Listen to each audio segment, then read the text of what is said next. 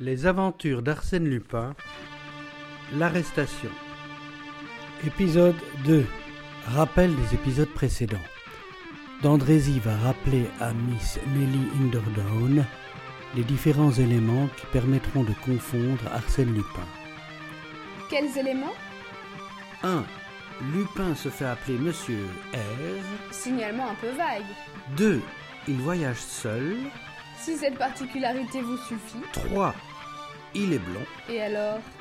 Bah alors nous n'avons plus qu'à consulter la liste des passagers et à procéder par élimination. J'avais cette liste dans ma poche. Je la pris et la parcourus. Je note d'abord qu'il n'y a que treize personnes que leur initiale désigne à notre attention. 13 seulement? En première classe, oui.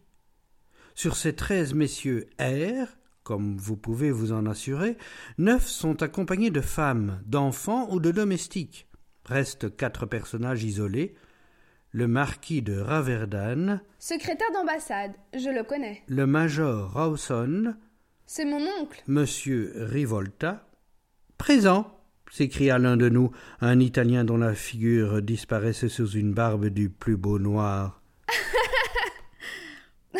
Monsieur n'est pas précisément blond. Alors, nous sommes obligés de conclure que le coupable est le dernier de la liste, C'est-à-dire? C'est-à-dire Monsieur Rosen. Quelqu'un connaît-il Monsieur Rosen? On se tut. Mais Miss Nelly, interpellant le jeune homme taciturne dont l'assiduité près d'elle me tourmentait, lui dit Eh bien, monsieur Rosen, vous ne répondez pas? On tourna les yeux vers lui. Il était blond. Avouons-le, je sentis comme un petit choc au fond de moi. Et le silence gêné qui pesa sur nous m'indiqua que les autres assistants éprouvaient aussi cette sorte de suffocation. C'était absurde d'ailleurs, car enfin rien dans les allures de ce monsieur ne permettait qu'on le suspectât. Pourquoi je ne réponds pas? dit-il. Mais parce que, vu mon nom, ma qualité de voyageur isolé et la couleur de mes cheveux, j'ai déjà procédé à une enquête analogue, que je suis arrivé au même résultat. Je suis donc d'avis qu'on m'arrête.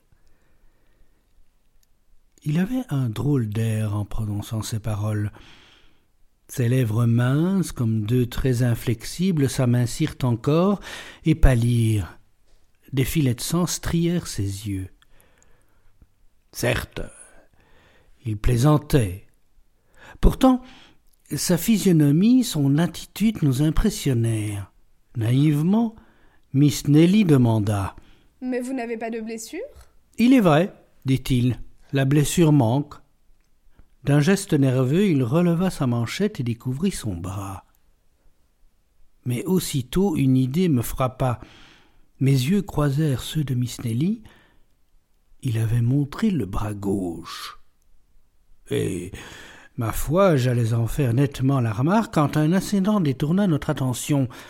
Lady Girland, l'amie de Miss Nelly, arrivait en courant. Elle était bouleversée. On s'empressa autour d'elle, et ce n'est qu'après bien les efforts qu'elle réussit à balbutier. Mes bijoux Mes perles On a tout pris Non. On n'avait pas tout pris, comme nous le sûmes par la suite. Chose bien plus curieuse, on avait choisi.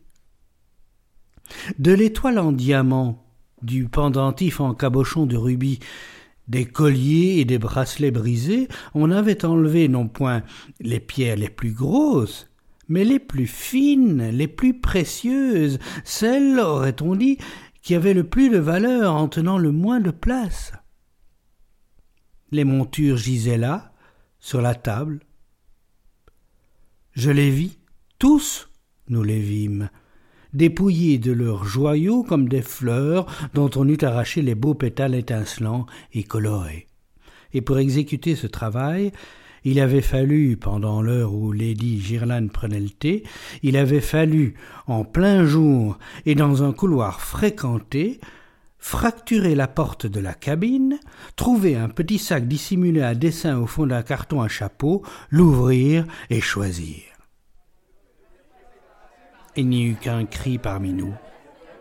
Il n'y eut qu'une opinion parmi tous les passagers lorsque le vol fut connu. C'est Arsène Lupin.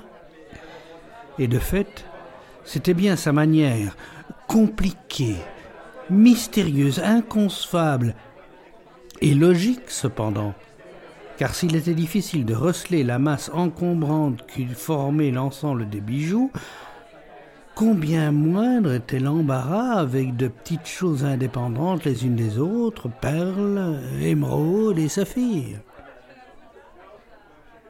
Et au dîner, il se passa ceci. À droite et à gauche de Rosen, les deux places restèrent vides, et le soir, on sut qu'il avait été convoqué par le commandant.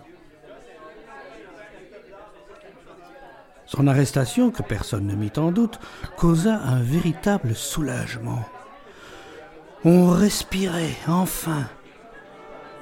Ce soir-là, on joua au petit jeu, on dansa.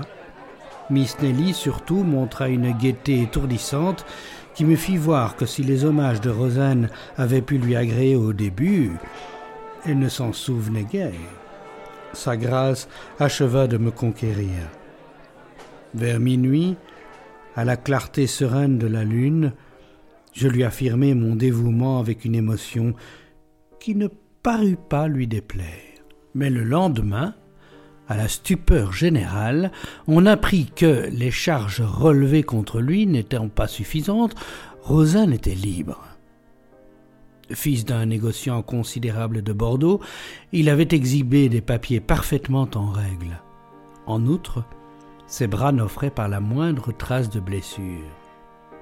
Des papiers, des actes de naissance, s'écrièrent les ennemis de Rosen. Mais Arsène Lupin vous en fournira tant que vous voudrez. Quant à la blessure, c'est qu'il n'en a pas reçu ou qu'il en a effacé la trace. On leur objectait qu'à l'heure du vol, Rosen, s'était démontré, se promenait sur le pont. À quoi il ripostait?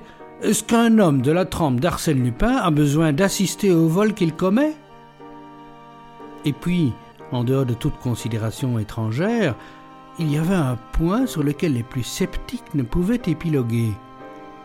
Qui, sauf Rosen, voyageait seul, était blond et portait un nom commençant par R?